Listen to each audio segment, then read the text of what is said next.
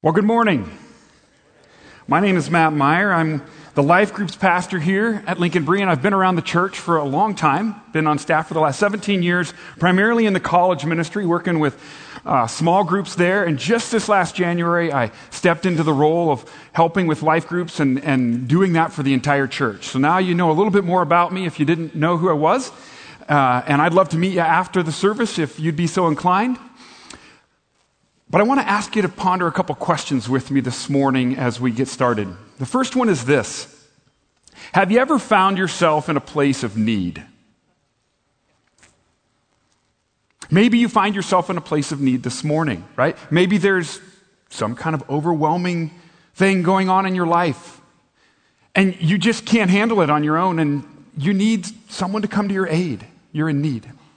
Maybe it's, maybe it's not so overwhelming. Maybe it's not a huge, overwhelming situation. Maybe you just need some advice. Maybe you have some decisions coming up that you have to make. You'd like to just maybe talk it through with somebody, but you're in need. You, you're in need of some assistance.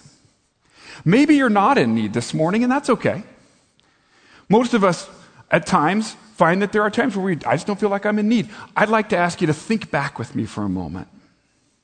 Think back with me to a time when maybe you were in need.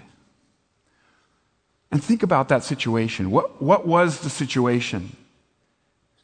What did it feel like? How long did it last? What, what were the emotions that were going on inside your head during that time? Perhaps, perhaps for some of you, that time was this last year during the pandemic. Right? I talked to so many people in the last year that the last year was such a hard, the, the isolation during the time of the pandemic was almost suffocating to them. I talked to several just in the last couple weeks or had interactions with several who talked about how much they struggled during that time. And, and I found myself as I sat and I listened to what they were talking about thinking, I would not have thought that you would struggle this much. And that's not meant to be an insult, it's actually meant to be a compliment. But really, it's just a recognition that the isolation that the things that happened for an extended period of time, the situation, the stuff that was going on, created huge needs in our lives. Or maybe it just helped us recognize or revealed huge needs that were already there. And we were perhaps trying to fill them in different ways on our own. For many, it seemed like God was absent in a lot of ways during the last year and a half. And we just need to recognize this morning that we're all in need far more than we realize. And often we try to do life on our own, in our own way. We try to maintain control because we don't like to be people that are in need. But I ask you to ponder another question just for a moment with me. Have you ever found yourself in need of a judge? And I'm not talking about that you need somebody to decide the property line dispute between you and your neighbor. That's, that's not what I mean. Have you ever found yourself in need of being judged? It's kind of a weird question. Why would I want someone to judge me? That's where the nation of Israel finds itself this morning in our passage. If you want to follow along, I'd invite you to turn to Judges chapter 9 with me. Judges 9 is unique in the book of Judges in several ways. First of all, it's the longest chapter, 57 verses in the book of Judges or in, in, the, in the chapter, chapter 9, 57 verses in chapter 9. Secondly, there's no judge in this chapter. There's no Yasha to deliver the people. There's also no foreign enemy, no Midianites or Amalekites or any other ites that are coming in and oppressing the Israel, Israelite nation. Also found in this book is the very first parable, in this chapter is the very first parable in the Bible, and we're going to look at it together in just a little bit. I would describe this chapter as a nightmare. And there's hardly any good news anywhere. It's just a terrible, terrible story. It is a picture of what happens when humans decide to rule themselves on their own without God, and everyone suffers, including the actual land. Everyone, everything. I also want to do this a little out of order this morning. We're not going to cover the entire chapter because we just don't have time to read all of that. But I'm going to, we're going to read a good portion of it so we understand the story. I'm going to fill in the details for you. You can read all of it on your own later, today or tomorrow. We're going to start in verse, uh, verse 7, though, because that, the parable starts in verse 8, and I want to start with that, and then we'll kind of jump back to the beginning. So go to verse 7 with me. It says this Now, when Jotham when they told Jotham, he went and stood on the mount of Mount Gerizim and lifted his voice and called out. Thus he said to them, Listen to me, O men of Shechem, that God may listen to you. So, a couple of things to talk about here. Mount Gerizim and Shechem, these are significant locations. They're important places. Mount Gerizim was where Joshua, when he was at the end of his time after they had conquered the promised land, and he was urging the people to follow God, he utters this famous statement that many of you have on a plaque in your house right now. You could probably say it with me. As for me and my house, we will serve the Lord. That's where he says that to his people. And the people say to him, We too will follow the Lord. We're not going to go into idolatry. We will remain faithful to our God. And that happens for a time. But we've been in the book of Judges all summer, and we've recognized that there is a continuing cycle of unfaithfulness of the Israelites to their God. And Shechem is now a center of Baal and idol worship. So we are not in a place of faithfulness.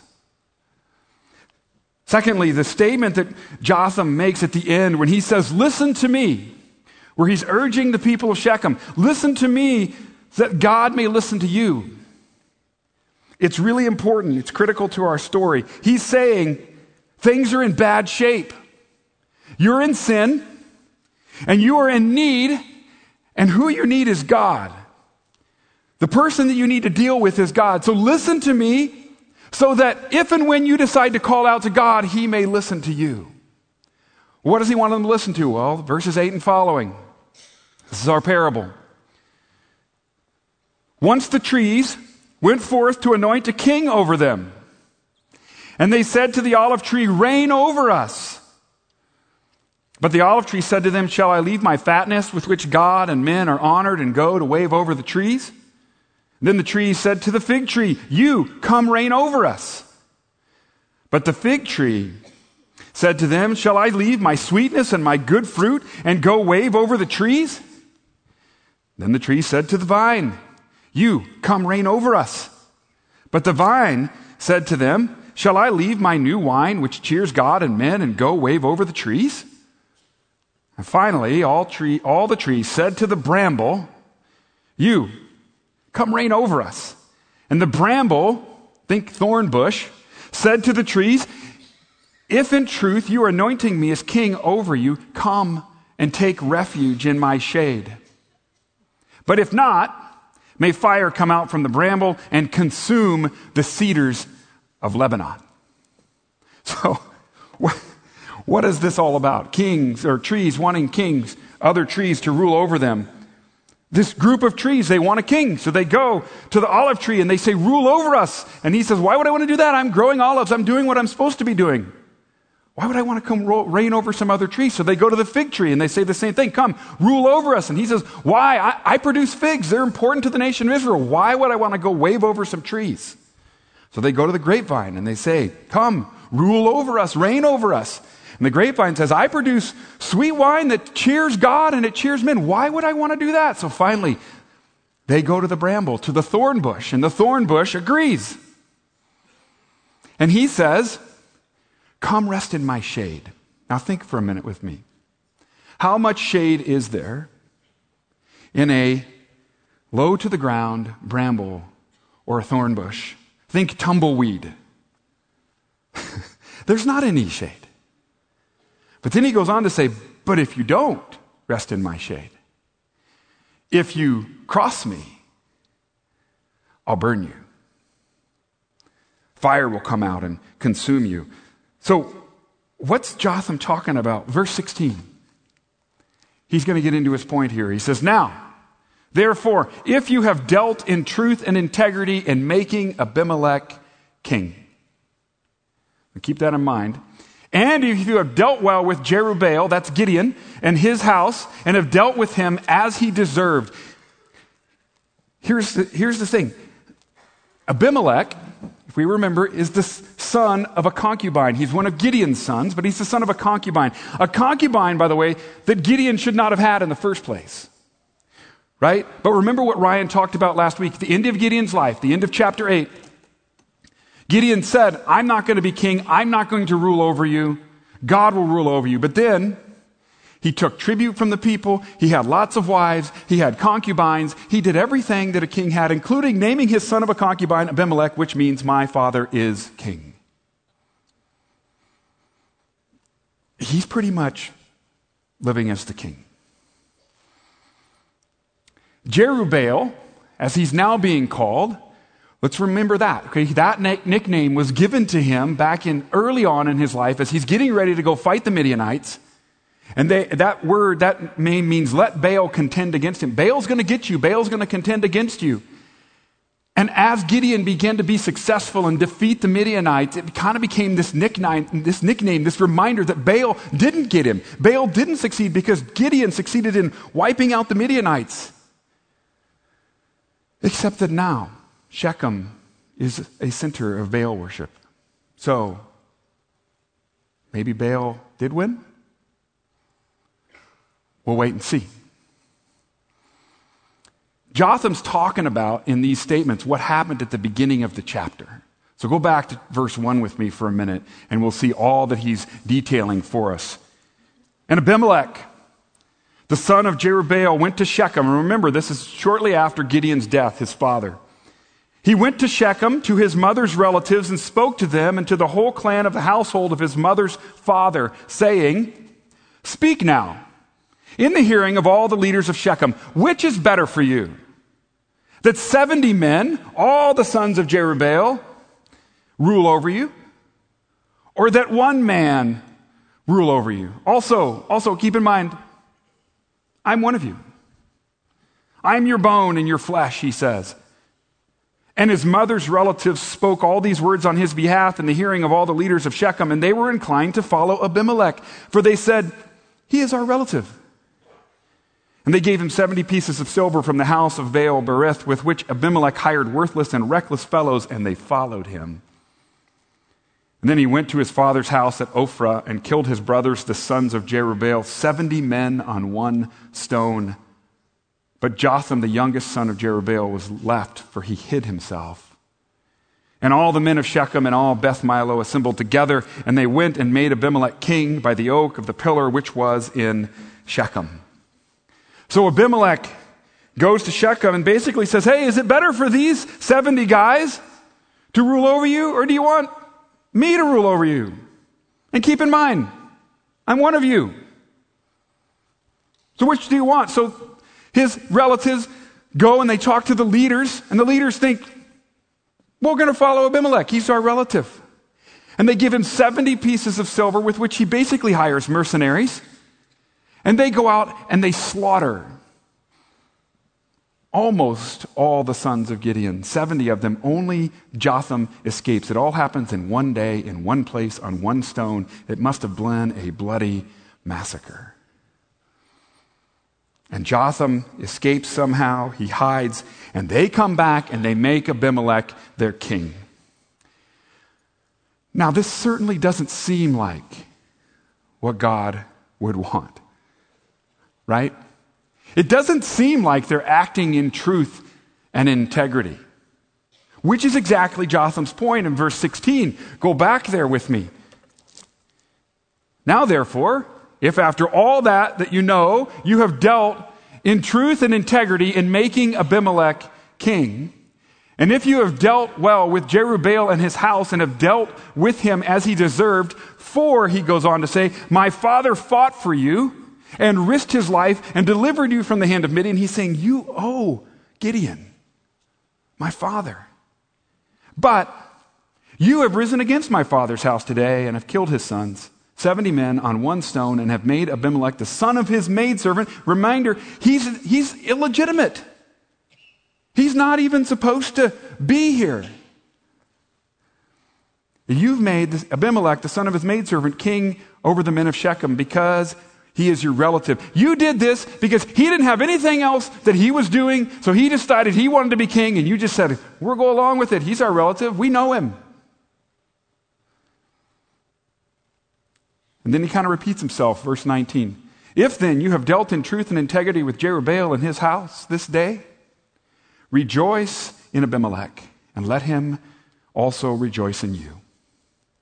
But if not, let fire come out from Abimelech and consume the men of Shechem and Beth Millo, and let fire come out from the men of Shechem and Beth Millo and consume Abimelech. And then Jotham escaped and fled and went to Beer and remained there because of Abimelech, his brother, because he's afraid.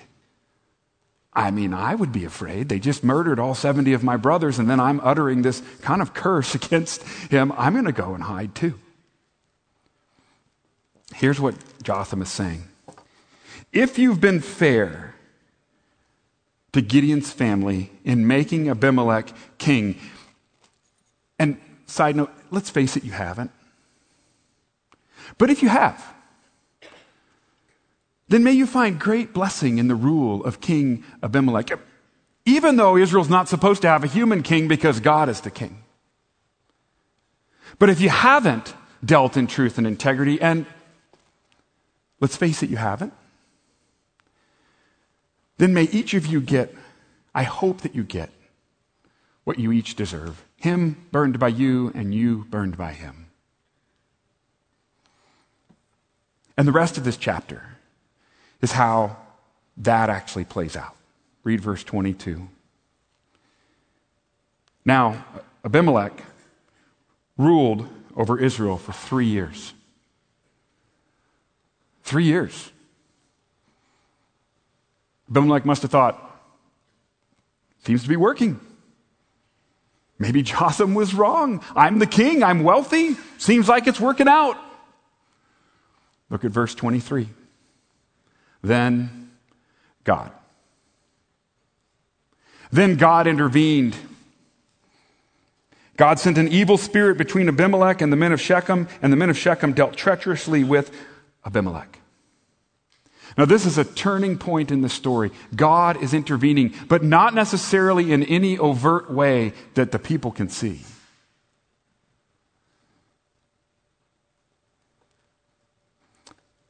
And the people, God's intervening for them when they are in need and they don't even know it, they don't even realize it. Now, I'm going to tell you how the rest of the story plays out. Like I said, you can read the rest of it later today. So the men of Shechem are at odds with Abimelech. And they go up to a high point near the entrance to the city because Shechem was on a major trade route and they basically are hanging out up there and as the people come in they attack them they rob them as the merchants are coming in to trade there and do their business they attack them and they rob them which does a couple of things it allows them to well first of all they keep the money from Abimelech because they're stealing it now or stealing the goods and all that but basically it shuts off that trade route at least to Shechem and he's effectively you know, they're taking down Abimelech in that way. So that's going on. But then a guy named Gaal, and we don't know anything about him, he shows up. And he's kind of partying and he's kind of saying, hey, who is Abimelech? And the people of Shechem decide maybe we want Gaal to rule over us. They're, they go out and they gather grapes. They have a party. They're eating, they're drinking. It says they're cursing Abimelech. Gaal gets a little bit carried away and he's like, who is Abimelech? Why, why does he get to rule over Shechem? He should gather his troops and come down. I'll show him who's boss. Now, what Gaal doesn't know is that Abimelech's lieutenant, Zebul, I'm not even sure if that's how you pronounce it, but he's in the room and he kind of sends word. And so Abimelech hears and he gathers his troops. And he begins to come down off of Mount Gerizim. And as Gaal looks, he starts to see these people descending. And he looks and he says, Are those people coming down off the mountain? And Zebul says, No, no, no, that's just the shadows creeping But then he looks closer and he realizes this is an army. And Zebul kind of eggs him on. He says, You were talking a good game. Where's your boasting now? It's time to fight. So Gaal has no choice. He gathers his troops, he goes out, and Abimelech's men just slaughter him. run them out of town. It says they recapture the city of Shechem.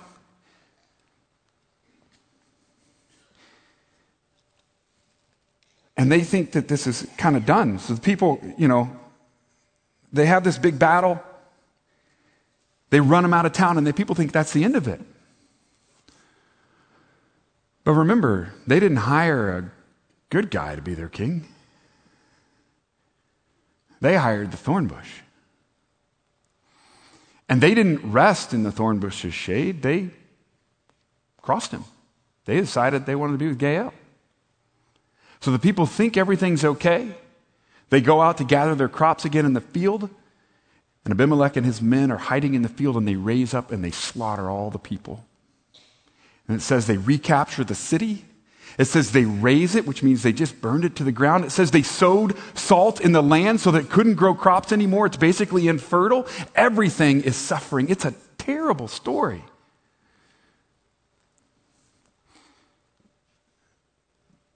And when the rulers of Shechem hear about this, they flee to the inner chamber of the tower of their idol, right? This is still in the heat of the battle. They find out, man, Abimelech, he's nuts.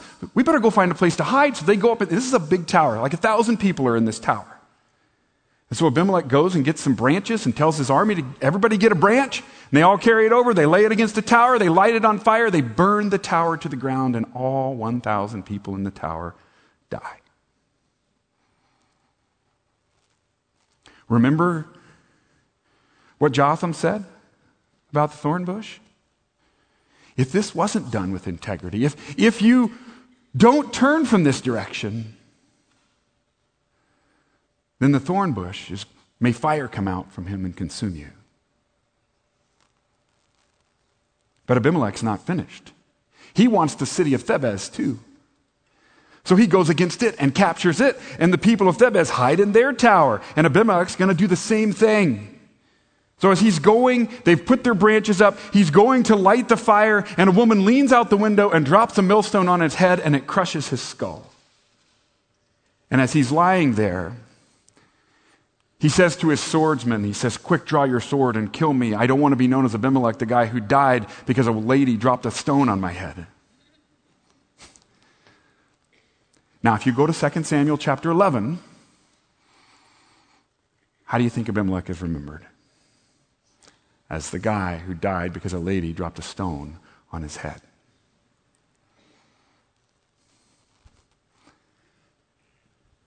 So much death. So much heartache and pain. There's really hardly any good news anywhere. So, what do we do with it all?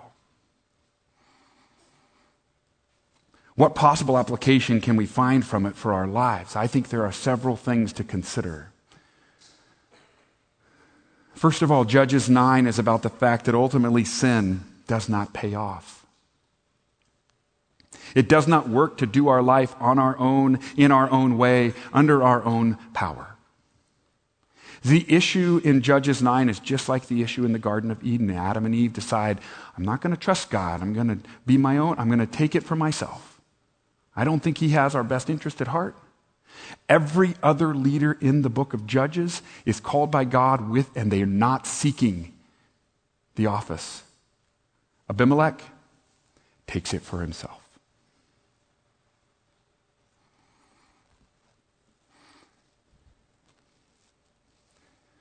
It does not work to go against and live against the way God has told us to live. It may seem like it works for a time Three years in this passage. But ultimately, it doesn't pay off. Ultimately, doing life on our own, deciding we're in charge, results in pain and heartache and just a lot of death and destruction. Because the nature of sin is that it separates and destroys and leads to death. Roman, uh, Judges chapter 9 is just a picture of Romans 6.23. The wages of sin is death. And almost all we see in Judges 9 is lots and lots and lots and lots of death. It's heartbreaking. And I think we have to ask the question. I think the people in the story at the time are asking the question is God absent?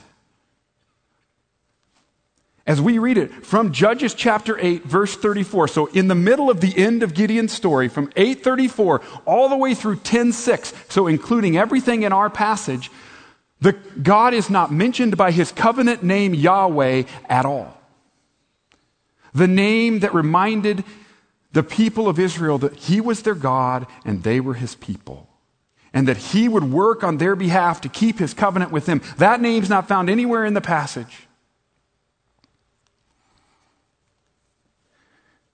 And as the Shechemites use idol money to fund a massacre, and Abimelech works his bloody way around Israel, it sure seems as if God is absent. Think about Jotham sitting in Beer for three years, afraid of his brother. How many times do you think he sat and thought to himself, God, where are you? As he's waiting in need, Maybe that's been your experience. Maybe when you think back to your time of being in need and were you saying, God, where are you? How long? And as the Shechemites and Abimelech himself lie dead at the end of chapter 9, it is as a result of a vengeful feud and a fortunate throw by a woman. And it sure seems like Yahweh isn't present because his name isn't mentioned at all directly. However, Abimelech's name means my God is king. Or uh, Abimelech's name means my father is king. Jotham's name means Yahweh is perfect or blameless. It's just a subtle reminder all the way through the passage, God is not absent. He might be silent. He might be allowing people to live with the results of their sin. He may be allowing them to live their own way and reap the results of their sin, but He's not absent. And we're told very specifically in verses 23 and 24, we looked at that. And in verses 56 and 57, which we haven't looked at, that God is present and he's acting, but not necessarily in overt ways. In those verses, the narrator kind of pulls back the curtain on human affairs a little bit and shows us what God is doing. We're told that God sends an evil spirit between Abimelech and the citizens of Shechem. Why? In order that the crime against Jerubbaal's 70 sons, the shedding of their blood, might be avenged. God may have been silent, but he wasn't absent. And in what seemed like the natural course of events to them, he was acting as a judge and delivering them. There was no lightning bolt from heaven, but there was justice and judgment. And make no mistake, everyone in this passage needs a judge. And I would venture to say, everyone in this room today, and those watching online, myself included, we need a judge. And God, as a God of grace and mercy, is not willing to let us be consumed and eaten alive by our sin, and so he judges us. Now, I want us to think about that phrase for a little bit as we kind of close this morning. Because we can think about that term in multiple ways. He judges us by the continuing cause and effect relationship that sin leads to death. He judges us by the continuing cause and effect relationship that he set up that sin leads to death. What do I mean by that? That sometimes judgment comes through the outworking of human sin. We get what we deserve. There are consequences to our actions. Shechem was destroyed because of its disloyalty. Its greatest sin was its downfall. They just keep picking one guy after another, and eventually it burns them. Abimelech was destroyed because of his desire to maintain his position, to keep control at any human cost. He had no need to attack Thebez. His greatest sin was his downfall. God, in his judgment, uses the tools of human rebellion against those who rebel at times. He judges us at times by causing circumstances to happen in our life. Sometimes he just lets the things play out, other times he intervenes, but not always in an overt way. Why? So that we come to our senses. A couple ideas, though, we need to keep in mind about God's present judgment in our lives, and these are in the passage. The first one is this it comes unseen. The people at the time had no way of seeing or knowing about the evil spirit, they couldn't see it that God sent to use the evil that was in the Shechemites' hearts against them and against Abimelech. And in our day, we have no divinely inspired narrator to pull back the curtain for us, to show us where and when and how God is judging people. We might be thinking it's happening, but we can never point to any one event in, my, in our lives or in someone else's life and say, God is judging you for this particular sin that you have committed. It's just not our place. Second thing that we need to keep in mind God's judgment, his present judgment in our lives, it comes after a wait. Three years between the time Jotham utters the judgment and the actual judgment comes.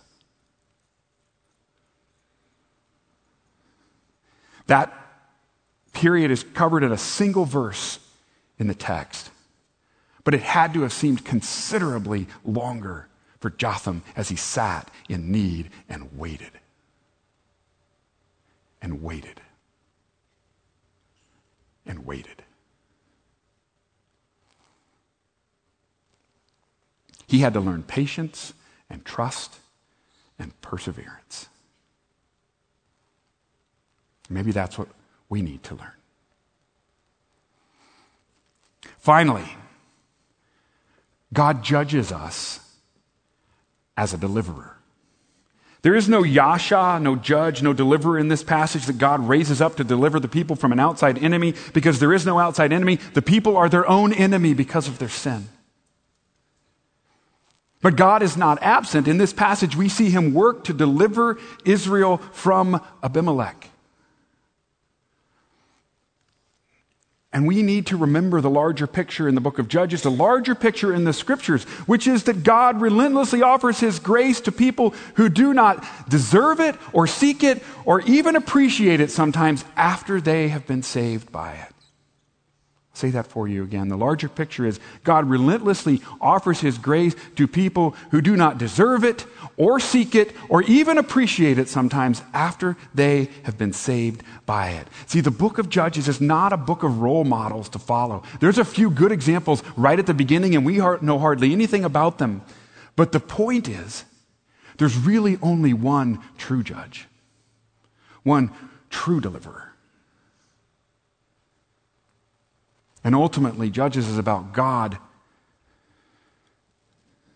His grace abounding to sinners. See, I have full confidence that if Abimelech had repented, if the people had turned, he would have poured out his grace and mercy and prevented so much death. That's why he sent Jotham in the first place. There's no Yasha in this chapter, but there is, in the larger picture, Yeshua, Jesus. He is the one who can deliver us from our sin. He's the one that can free you from the thing that's enslaving you, from your need to control. He can heal you. He can carry the burden that you were never meant to carry, but only if you turn to Him. He's not going to steal it from you. I don't know where you're at this morning. I don't know what sin you might be struggling with, trying to keep hidden. Maybe you've successfully kept it hidden from a, for a while from people around you. It feels maybe like you've kept it hidden from God. Judges 9 would say, He's aware. Wouldn't it be great to stop hiding and deal with that sin before God before it destroys your life. What if your three years is up tomorrow? Is that what you want? Sin destroying your life and possibly the lives of so many people around you. Because the nature of sin is that it separates and destroys and leads to death. But maybe what you're struggling with this morning is not something you think of as sin. I don't tend to think of this as sin. Maybe it's your desire to control. This is what God seems to point out to me so often in my life my desire to control. Maybe it's a certain relationship in your life. And we kind of all know you can't really make relationships work the way you want them to work. That's not actually a relationship if that's what's happening. Maybe it's something with your job. Maybe it's something with one of your kids or kids. Maybe it's something with one of your parents. Maybe it's something with your spouse. Maybe it's something that's coming in your future that you want so badly to work out, make work out the way you think it should work out the right way. But really, you don't actually have the power to make that happen. But I want to hold on and make it happen. Whatever it is, you probably know what it is. The Holy Spirit's probably bringing it to your mind right now. Maybe it's time to lay that down. The major sin in this chapter is that Abimelech seizes control and makes himself king. It is the sin that starts all of the heartache and pain and destruction and death. Maybe it's time to give up control today and surrender to God. Now, don't misunderstand me. I'm not talking about being irresponsible and not having a conversation or not acting when it's appropriate. But most of us know in our heart when we're trying to control something that we can't really control and don't have the ability to control. And we know when we're holding on tight.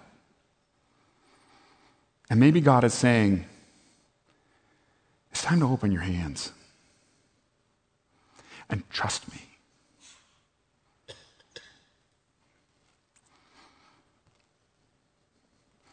This next song talks about what Jesus does for us as our judge, as our deliverer.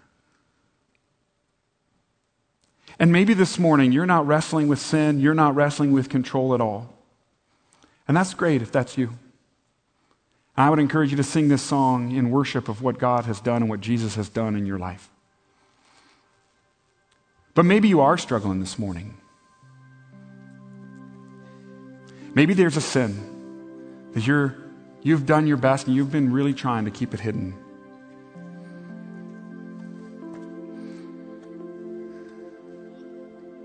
And if you're struggling with something like that today, Judges 9 is here to tell us it's not going to work out.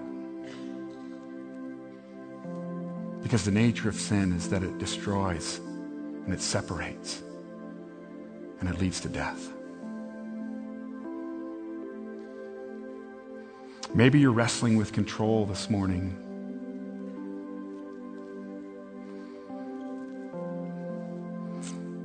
Judges 9 is here to tell us we were not meant to be in ultimate control. We need to let go, trust God, and wait. And it might be a while.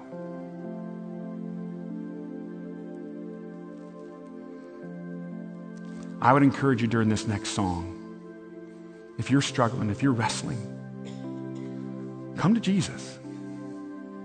Talk to him about it. Release it. Lay it down. And then I want to encourage you to do one more thing later today, tomorrow, sometime this week. Talk to someone else another person that you're close to about what you talk to God about in the next few minutes. Because bringing it into the light with another person is what's going to help you get freedom in this particular area of your life.